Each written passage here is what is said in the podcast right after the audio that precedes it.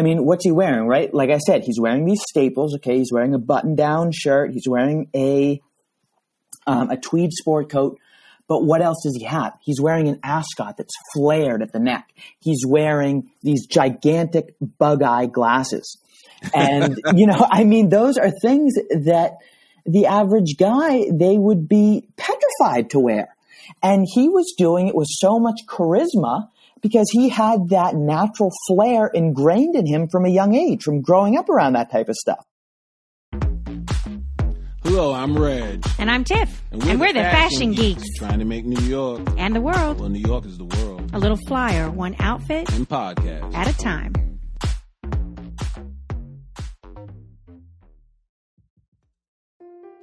James Baldwin was my mom's hero. She had all of his books. Your mother is your first teacher, and since she liked him, I liked him too. Not only was he a prolific writer of books and magazine articles, he was a playwright too. My mom saw Blues for Mr. Charlie at the Anta Theater, which is now the August Wilson Theater on 52nd Street in 1964. It starred Pat Hingle, Al Freeman Jr., Rip Torn, Diana Sand, and Burgess Meredith. Google them. All lines of stage and screen. All gone. Just like my mom. Many years ago, I was at the Virginia Film Festival in Charlottesville for work. I had only been at my job for a few months. We were lobbying and trying to curry favor with the head of the festival. Rip Torn was at a reception that we sponsored and my boss and my coworkers were in awe of seeing him and didn't know what to do with themselves. I walked up to him and reintroduced myself. I went to prep school with the son John. We talked for hours. My boss and co-workers were shocked, flabbergasted, and jealous. Welcome to corporate America. I never got to meet James Baldwin. I wonder what he would make of himself being deemed a fashion icon, much less amongst young, impressionable white men.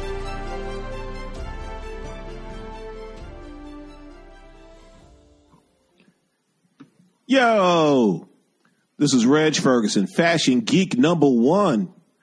How are you? Welcome to the ride, and thank you so much for listening. Please tell your friends about us. Please tell them to subscribe, and please give us a review on Apple Podcasts. A special shout goes to our producer Search and everyone down with the Fashion Geeks. If you have a question or a story suggestion, you can email me at podcast at nyfashiongeek.com or hit me up on the Insta at New York Fashion Geek. Today, we're going to talk with Trevor Jones, who's a writer for Ivy Style, a purveyor of classic menswear with his eBay shop and his consignment killings and who is in Hamilton, Massachusetts.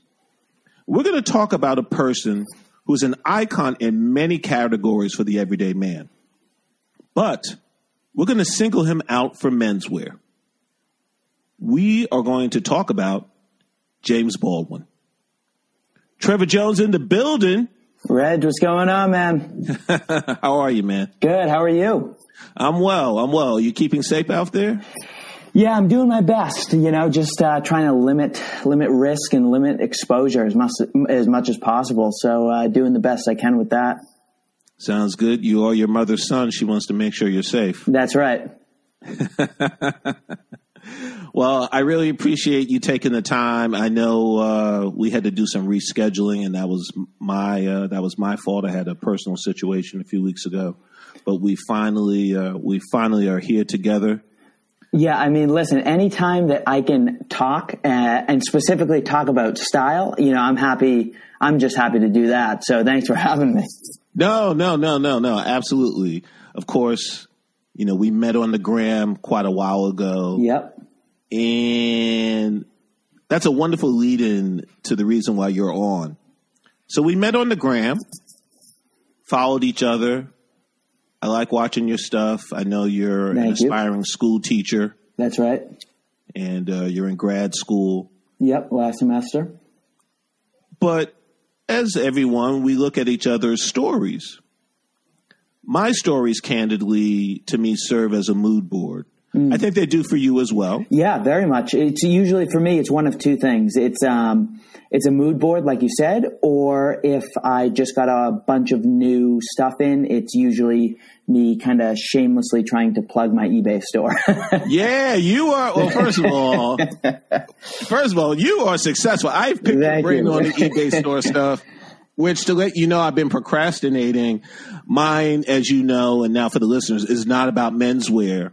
It's uh, it's about my late mom's and my yep. really my grandma's stuff that I have in my possession now. When I had to go through the house, so I actually went through a set of china, and I've got it priced out and everything. But of course, I have not taken the photos so maybe after speaking with that's, you, I mean, that's that's the killer. It's just like taking the photos and for I, I don't know what it's like for um, you know for like home goods and furnishings and that type of stuff, but uh, for clothes you got to do the measurements and that that is just the killer part. It's like. Ugh, it takes forever to get you know because the thing is you have to you have to mark every single um, like flaw or stain or anything like that because if you don't the, you know, the person on the other end, they're going to get it and they're going to be like, what is, what is this? I thought this was in perfect condition. There's a tiny little millimeter hole that's, you know, at the bottom left shoulder seam. Right. Okay. All right. Whatever. Sounds like the lunatic fringe, but I, I'm, I'm ready. Like I said, I priced them. The photography really isn't going to be difficult at all. Yeah. I, I did a, I did a search. I saved a search on this one particular brand of China and there are a bunch of sellers out there. My big difference is I only want to do local pickup because right, I'm terrified. Okay. I'm terrified to try to package this China safe. Yeah, yeah, yeah, yeah, totally. Especially this year too, with like, you know, the way the um, the USPS has been in terms of um, just kind of being delayed and, and items getting lost. And so then you add on top of that, like, like you said, yours are, you know, um, valuables. They're fragile. So, uh, you got to be real careful with that. Exactly. So again, looking at your stories, I realized every once in a while that you would highlight African Americans. Mm-hmm. And I'm not saying that is that for the reason of it to be surprising per se, because you live in the world. Right. But as an African American man, I think what happens sometimes with me is that people who have affected my culture, specifically African American culture, if you're lucky and if they're lucky, they go into the grander sphere of popular culture. Yep. Which essentially is white culture. Yep. And then individuals like yourself in a good way because you're soaking things up at a sponge, as a sponge. You lap it up and you're interested and you're fascinated. And oftentimes that throws me off. And then I have to take a moment and go, right, these individuals are not just ours, they're the world's. So, right. so tell us why James Baldwin is your fashion hero? Fashion heroes. Yeah, I mean that's a um, that's a that's a big question. So um, we got some um, time, right? Good. um, so so what I do, just kind of for background for people maybe who don't who don't know. On my I have a, I have a clothing um, basically an Instagram page dedicated to clothing, and it's it's super um, self interested. It's it's you know ninety percent basically the the photos I post, not my stories, are mi- mostly just what I'm wearing, and that's why the account is my name Trevor dot w i w t what I'm wearing today. Um, and it's basically again just to show off to people who are interested um, about you know menswear and that type of stuff. But another part of it is um, places that I draw inspiration from. And uh, one thing over the past two or three years that I've I've really been doing is kind of expanding my sphere to go outside of the maybe more traditional or more expected influences. So kind of my, my style background is that kind of traditional Ivy style, trad, preppy, whatever you want to call it. Okay. Right. So in that world, there uh, there are kind of like a list of almost like accepted icons. So one of those that immediately comes to mind that people think of is like Steve McQueen. Okay, Steve McQueen. Oh, yeah. he's the king. Oh of, my he's the king God. of cool, whatever. All right, it's so crazy for me. Yeah, exactly. So everyone, you know, Steve McQueen is like the pinnacle, and then um, you know, there's guys like Miles Davis. Um, so it's not necessarily a, a, a color thing. It's more of a you know you have to kind of be specific to the rules. And and the thing that's funny, you know, people people bring it up a lot, and I think it's a great point, is that like for example, Miles Davis, right? He dressed in the Ivy style look, the Ivy League look, for a max, a max of five years. And so after that, right, he was doing all sorts of crazy different things. Bitches but, brew. Yeah. Yeah. And, and, and, that's what people do. They change and they evolve. Um, right, but the, but the people who look at Miles Davis as an Ivy League look icon, look at him in those five years and in those five years only. Um, and so the thing, uh, that I've been trying to do personally is kind of expand, um, who I look at as influences a little bit. And that is not beholden to any demographics like race or gender. Um, there's a lot of female, uh, female people who I look to as style icons. But what, what I am trying to do is kind of consciously break the barriers a little bit of just looking at Ivy style people. So, I mean, there has to be more people out there than Steve McQueen and John F. Kennedy, right? Like other people dress well too. They yes. just dress well in a different way. Um, right. And so, you know, as I'm getting older, I'm realizing I don't have to stick to those rigid guidelines. I can, you know, push the boundaries a little bit. Um, and for me, pushing the boundaries is you know, still to the, to the normal person, like exceedingly traditional. Like I'm still, I'm still wearing a tie and that's all they see. And they're like, Oh, wow. You, you know, you're wearing a tie. And I'm like, yeah, but check out these like patch pockets and this belted back on my jacket. And they're like, what the hell are you talking about? So anyway, the point is I'm trying to, um, expand those influences a little bit so they come from different places. And I think James Baldwin kind of sits at that place where when he was at the height of his writing fame, it was it coincided with the absolute peak of the popularity of the Ivy style look in the U.S.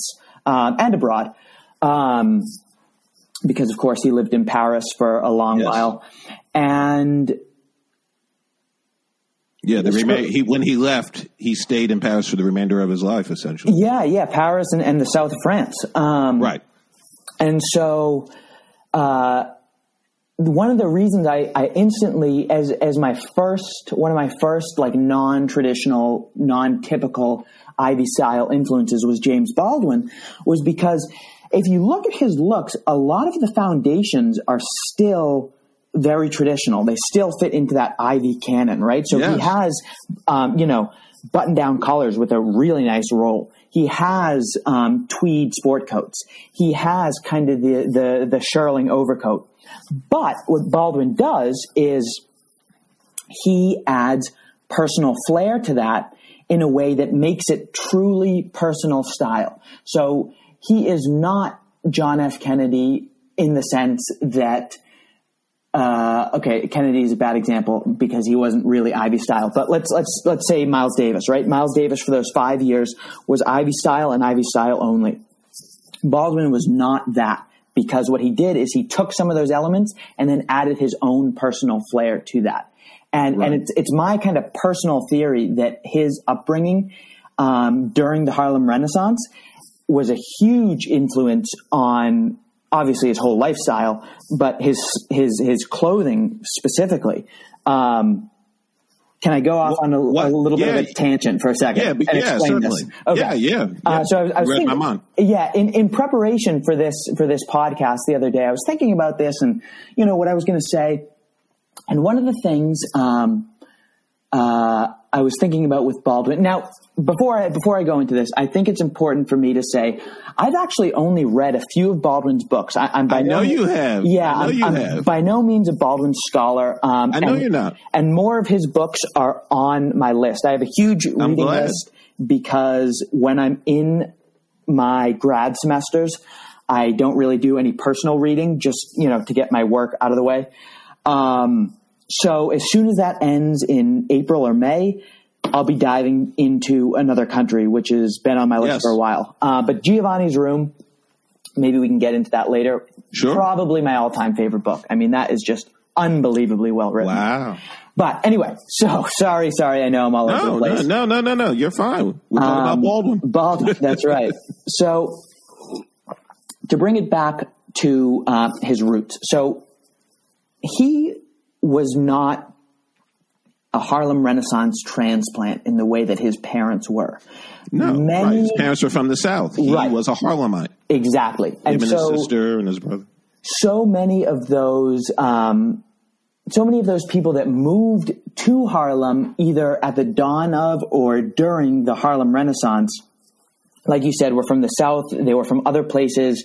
Um, and so, you know, obviously they contributed to that zeitgeist in Harlem at the time, but they, they didn't have the luxury of growing up with it. James Baldwin was born in the middle of it. So when he was growing up, it was, you know, everyday food and drink for him to see um, black excellence really in a way that no one else in this country ever had. Um, and so for Baldwin, it was possible to see a really successful black entrepreneur, a successful black musician, a successful black uh, athlete, all in the same place. And Harlem Renaissance, uh, Harlem during the time of the Harlem Renaissance, I mean, it was a hopping place.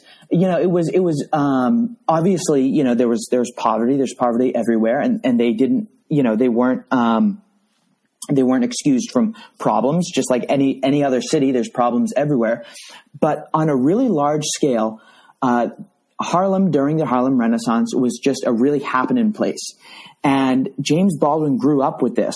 And it's my theory that that kind of flair and that uh, that kind of mm, I, I, won't say flamboyance because that kind of has a, a, negative connotation, but that, that idea, right? That flamboyance that you can kind of go out on a limb, you can do things. I think that really rubbed off on him. And I think one of the places that it shows up best is in his clothing. And because if, if you look at so many of his looks, I mean, what's he wearing, right? Like I said, he's wearing these staples. Okay. He's wearing a button down shirt. He's wearing a um, a tweed sport coat. But what else does he have? He's wearing an ascot that's flared at the neck. He's wearing these gigantic bug eye glasses. And, you know, I mean, those are things that the average guy, they would be petrified to wear. And he was doing it with so much charisma because he had that natural flair ingrained in him from a young age, from growing up around that type of stuff. Um, so it, it, it's my kind of my you know very non-academic theory that growing up in the Harlem Renaissance, also in the fact that he was openly gay, which is a whole other can of worms. Um, those two things really contributed to the way that he was able to express his personal style. Well, certainly, you know, you talk about influences, and obviously being African American in Harlem which is a cultural mecca and touchstone for all the things that you mentioned earlier, makes absolute sense. I will also make it a little bit more simpler for for your ears. He put he put his black on it. Yeah, definitely. That's what we do. And of course, you know, one could argue that's reductive or that's a generalization. But the point is his remix, so to speak, of these traditional styles is inherently African American. Mm, interesting.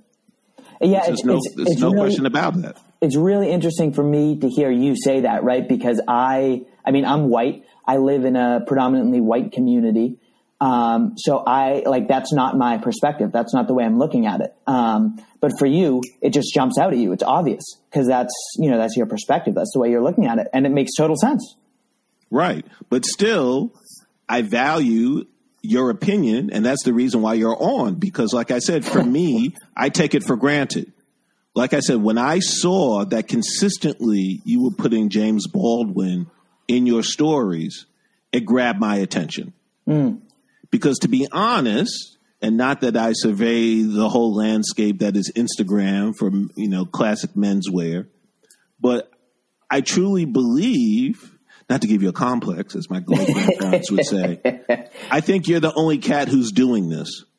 So, like I said, it, it clearly grabbed my attention, and that's why I sought you out to come on the pod. Yeah, I mean, I think I, I, people people draw influences from a variety of places, and for everyone, that in, uh, an influence will be somewhat different. And for me, James Baldwin is kind of like the perfect. I mean, obviously, you know, I, I got turned on to him not because of his style, because of his writing. I was an English major in college, and you know, I'm studying to be an English teacher. Um, and then kind of you know learning a little bit about uh, a little bit more about his personal life. Um, he is like the perfect example of, like you said, he he puts you know, for him, it was putting his black on it. Like that, that those are your words. But for me, it's him, him putting his, his own personal style into, in, infusing it into a look. And, and there is no, because there's no one that looks like him. No one else. No. No. No, you're right. I mean, he broke the mold, and, and, you're right. You know, let's let's say that the foundation was a traditional style, aka trad, preppy, i.e., yep. the three in one, and then putting that African American spin, and then putting in addition his unique touch. Yes. Yes. So, so that's a significant triumvirate which caught your eye. Yep, totally. Because those are two things, like you said. All right, so you know, traditional, um, you know, traditional menswear is kind of one big uh, category. Sure. Um, Amorphous. right. Yeah. Um, African American style isn't really a thing, but African American uh, vibes, I guess you could say. I, I, don't really know another word for it. That's its own, you know, that's its own whole thing. And then there's the James Baldwin thing, which is only possible for James Baldwin. So, like you said, that's there's only one person who's possible who it's possible for to bring all those things together, and that's him.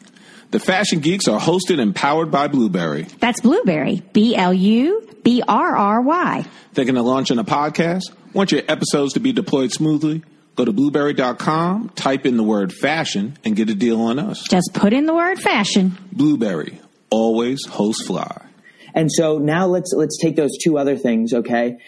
Um, and let's look at Miles Davis. So Miles Davis had the trad and Miles Davis had the black. But what he didn't have, what he, what he did have later was his own Miles Davis style. But when he was in his Ivy style days, he, it was almost a little bit textbook, right? And I'm not saying he didn't look good. He looked amazing, but it was like, uh, it's it's you know like he's following the the Ivy style rules, and so he only had two of those things that he was putting into it, which is why it, I personally think Baldwin looks better is because he's putting his own style onto that, and so then when Miles kind of came into his own uh, in terms of style later on in the '60s and '70s and '80s, um, he looks totally different, uh, and that's because he he put his own style into it. I would disagree on uh, on two points. One, something from earlier, I have to refute quickly. Okay. There there is such a thing as African American style.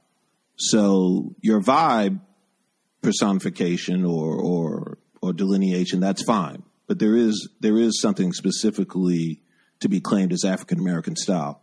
Getting back to Miles with the comparison to Baldwin, I would disagree respectfully as well because Miles.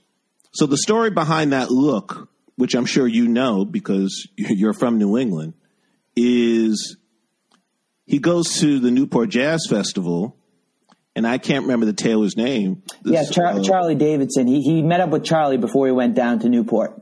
There you go. So so you already know the story, but for the listeners, let's make it clear for them, shall we? Yeah he was uh, he was zooted and suited. Totally. That's how he that's how he came. Like a lot of those guys were. Right. Of the time and of the and of this place. Harlem. Yep. So he comes up to New England that gentleman stops him in his tracks and goes, "That's not going to work." and then and then leads him leads him down this path of Ivy preppy trad. Yep. So I would respectfully say that it wasn't as cookie cutter as I think you make it, because particularly the cut of his jackets, he was getting all that custom, and it was a very shortened jacket. You know, the skirt was very short Right. when you look at the photos. No one was doing that. That was his spin. That was his individuality. That wasn't Charles. That was him. Yeah, I mean that's that's definitely an interesting way to to look at it, playing with the details like that. Um, Details matter, Trevor. yeah, of course, of course. Yeah, I, I've in really looked at it that way. Um, Give it Yeah. a gander next time. yeah, I mean, even, you know, the cool two button, double breasted. I mean, that's, yeah, that's, that is that's that his- an incredible look. right. That's him. That's him. There's nothing cookie cutter there. That's his individual steez. But I think what we're, I think what we're driving at is the African American style that I aforementioned is not monolithical. Right, And and, here- and that's that's is. what I was trying. Basically, the point I was trying to make. Right. And here are two shining examples. I'm not saying they're polar opposites, but I'm saying they're on a spectrum. Yeah, And that's cool. yeah, totally. So, you know, with Baldwin, to me, we're talking specifically about Ivy Preppy Trad, but we know that ultimately he's just a style icon. Mm. We're just taking we're just taking one sliver, right? So, why do you think no one has come close to approximating his look ever since? Yeah, I mean, I think I think it's part of it is that that personal touch that. I mean, there was ju- there were just so many unique experiences to him that no one else had. Like I mentioned, obviously, growing up uh, in Harlem during the Harlem Renaissance, then um, you know being openly gay at a time where that was uh, incredibly dangerous. Um, living abroad in Paris, coming back and helping lead the civil rights movement. Uh, I mean, these are experiences that just to, to have one of these experiences would be incredible. And he has all of these in a melting pot um, that are all contributing to his persona, to his style, to his characteristics. Um, so I, I, I think that's a big part of it. Personal background is different for everybody, and for Baldwin, I mean, he, you know, his background is just incredible. Um, so I think that's a big part of it. I, I, I- don't, I don't really know that there's much more I could say. Um, he just, you know, we, it's, it's kind of beating a dead horse. We've talked about it. He just put his own spin on it, and he looks good doing it. Right, right. No, no. the- I mean, you're you're absolutely correct.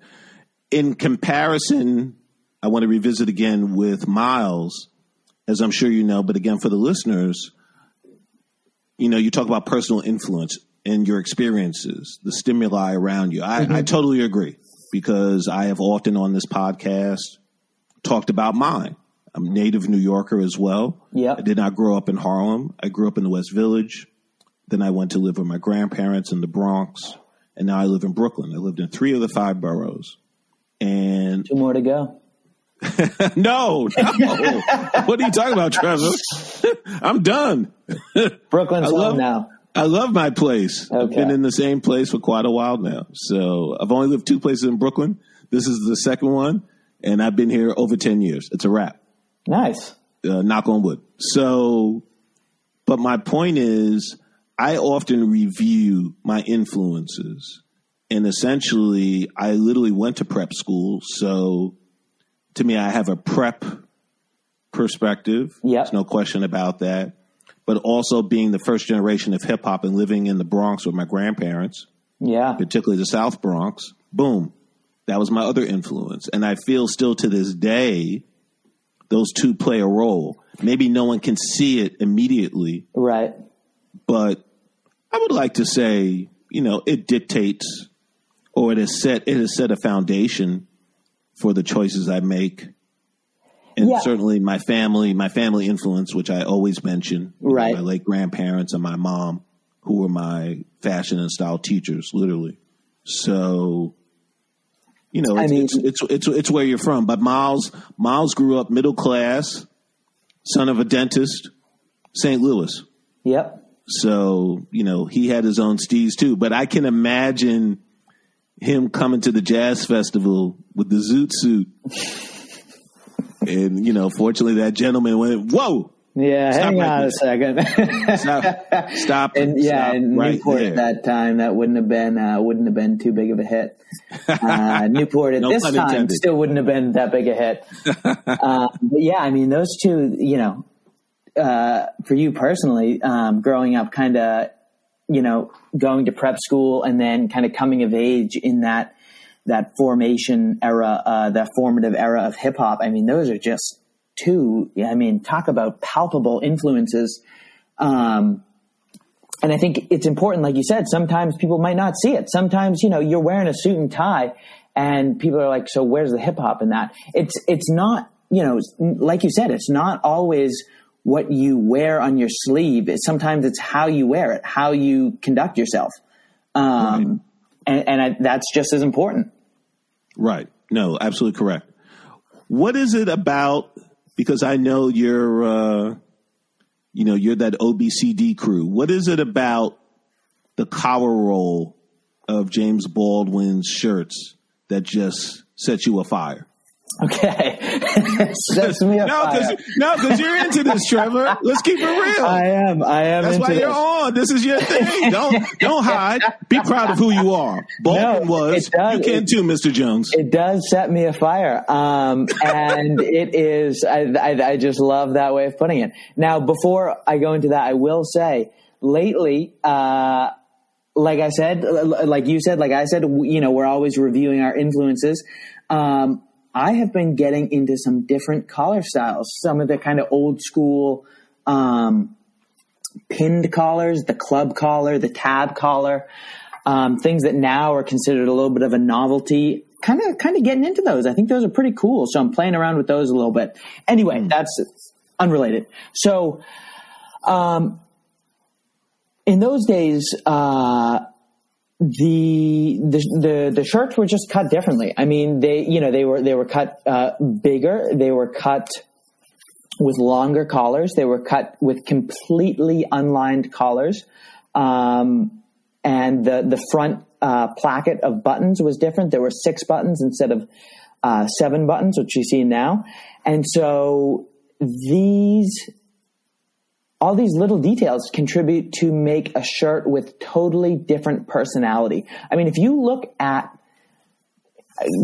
go, you know, go to 1955 and go to a department store and buy any Oxford cloth button down off the rack. Go to 2021, a department store and buy, first of all, try to find one. Um, but buy a, uh, you know, buy a button down collar shirt off the rack. They are going to be totally different. Uh, and because it's all these little, little details that contribute to make the shirt. Nowadays, a lot of what you see is non-iron, which essentially means it's kind of resistant to wrinkles, um, and it's a little bit more of a firm shape. Um, and on the surface, that that might seem like a good thing. Like, oh, it's it's you know not really wrinkling. I don't really have to iron it. Kind of easy care. That that's what it appears. But a lot of times, that beefy, thick cotton wrinkled shirt, the wrinkles that you accrue over the course of the day, they tell something about you as a person. They they give they give your shirt a little bit of personality. They tell where you've been and what you've been up to. Um, and you know, I'm not. Uh, a, a lot of people, especially in the trad community, try and put, you know, try and um, conflate clothes with meaning. Oh, you know, if you're wearing a, a, blue blazer and a, and a rep tie and a button down shirt, it must mean that you're, you know, you're a traditional man who believes in traditional values. No, I, That's yeah, crazy. I think I- all that. Yeah, that's not- that's ridiculous. Um, I, I don't believe in that at all. But I do think you know everyone has their own opinion, and in my opinion, those shirts, those old shirts, are just better better made than the new ones. Sure. No, I mean that makes that makes sense to me. What what other things? Like I said, the collar. You know, the collar roll. Yep. I know. Like I said, you know, drives you bananas. Yeah. What other aspects of Baldwin specific, you know, Ivy Preppy trad elements make you make you excited? Well, the thing is, he blends them into his personal style in such a way that they don't always jump out at you because they serve as the base layer, which I think works really effectively. So what you see when you look at James Baldwin is you see his enormous bug eye sunglasses. You see his neckerchief that's flaring out the side of his shirt. And that's what you're supposed to see. That's the way he's designed it. So that these traditional kind of more more uh, traditionally accepted garments, the the garments that are the foundation of the Ivy style look, those serve as the base layer so that these items that are designed to give a little bit of flair do their job really well. So essentially, you're saying that the accessories make it happen because he made it happen. Yeah, and it's and it's not always about the accessories, right? So like sometimes it'll be uh, there's a, there's a great um, picture of him wearing um, a shearling overcoat. Um, I don't know where I was going with that. it's a great picture. You should go look at it. He looks great. Uh, I've seen it. I just can't Um, remember any more detail. But I'm, I'm, it's a black and white photo. yeah, yeah. I, I think I'm- he's. I vaguely, um, I vaguely know the photo you're talking about. Yeah, so I, I don't know where I was going with that, but, but the point is, um, they those those items from the trad canon, the Ivy style canon, um, they serve as the foundation of his look, which then sets him up to bring his personal items into it to create that personal style. Well, Trev, I got to tell you, I am really looking forward to seeing more posts Thank you. Because, like I said, I, I just was really was really surprised, and I I wanted to follow the story because I figured there was a story to it. In light of what we're talking about, Yeah. what does the phrase "always be fly" mean to you? Oh, that's a good one. I try. Um, to me, uh, that is your that hip hop roots you talked about just shining through right there. Uh, You're right. yeah, yeah, and, and that you know, a- as you know, that hip hop culture is so much about like. Um, there's always whatever you're doing, always make sure that it's it's it's just you know you got to make sure if you're gonna if you're gonna wear the shoes, shine them. Um, And so that that to me is is kind of that that same sentiment. You know, always be fly. Like if you're gonna if you're gonna wear a button down shirt, why not you know make it the best one you can, um, and then let that set you up to do to do your own thing, so that your style speaks to your personality. Yeah, that seems to make sense. It's me and Trevor Jones. Me and Trevor Jones. Yeah, you wouldn't believe the uh, some of the songs the students come up with. I get Mr. Jones by the Counting Crows all the time. Me and Mrs. Jones. I, I get them all. I had to do it. I hope Yeah, no one. of I hope course. no, No, that's a done good one. That, that is a good one, and that's that's one that gets caught in your head really easily too. Um, one thing I, I know uh, we're on a time limit here. One thing I did just want to bring up really quickly because I know that we've talked about him personally, uh, and I think it would be an important person to add uh, just to add to the discussion is Dr. Cornel West. Um, Oh, okay. he is like not not from a style uh, perspective. Just yeah, from a, just from he a- doesn't come to my mind. no, no, no. Uh, he, yeah, he's definitely. I mean, he's got a uniform. You know, he wears a No, a he black- wears a black, black suit. suit and a black He- scarf. It's the preacher. It's the preacher's. It's the preacher's outfit totally. from how he grew up. Um, all. I mean, that's his steez. But Yeah, exactly, and that's what he does, and you know, he does it well.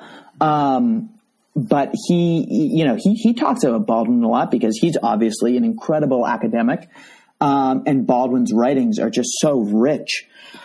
And so, about uh, almost a year ago to the day now, I actually got the opportunity right before the whole, um, you know, before everything hit the fan. Um, I was in my senior year of undergrad, and um, Dr. Cornel West came to the university I was at, um, which was incredible because you know it's Salve Regina University. It's a small school in Newport, actually. Um, so it's not really like you know we don't really get a lot of like big name speakers like that. So it was kind of weird that he would come there. Um, but it was so he, he's he's someone that I've looked up to as a uh, look up looked up to for a long time. Uh, in 2016, I very much was um, uh, behi- backing the Green ticket for presidency, and he was the vice presidential um, candidate for that um, with Dr. Jill Stein. And so basically, since then, he's been someone that I've I've looked up to as just I mean, I mean, he's just so intelligent and he's so well spoken. Um, and so I got to see him speak live, which was like, I, and, and then best, best, best of all, afterwards, I went up and I actually got to meet him. And I swear to God, my knees were shaking. I was like, you know, out of my mind. It was unbelievable. I got to, you know, sit there and talk with the man. Um, but he, he actually brings up Baldwin a lot because he talks about Baldwin bringing in that combination of, of, of, of the serious, hardcore intellectual thought, but also being in touch with the people, you know, talking about making it relevant, what's going on. Um, and to bring this back to Baldwin, I think that's, that's something that Baldwin does so well. Um, I read some of his writings and, and sometimes, uh, you know, he writes, um, almost from a from too much of an academic perspective and sometimes he writes from the street perspective but he's able to blend them in a way that is his i know we're talking about a style but his writing is truly like nothing else. There, there's no one else that writes like him. Um, and and to bring it back to the clothing it's it's the same with his clothes. The- he he wrote in the james baldwin style and he dressed in the james baldwin style. I like it. Thank you.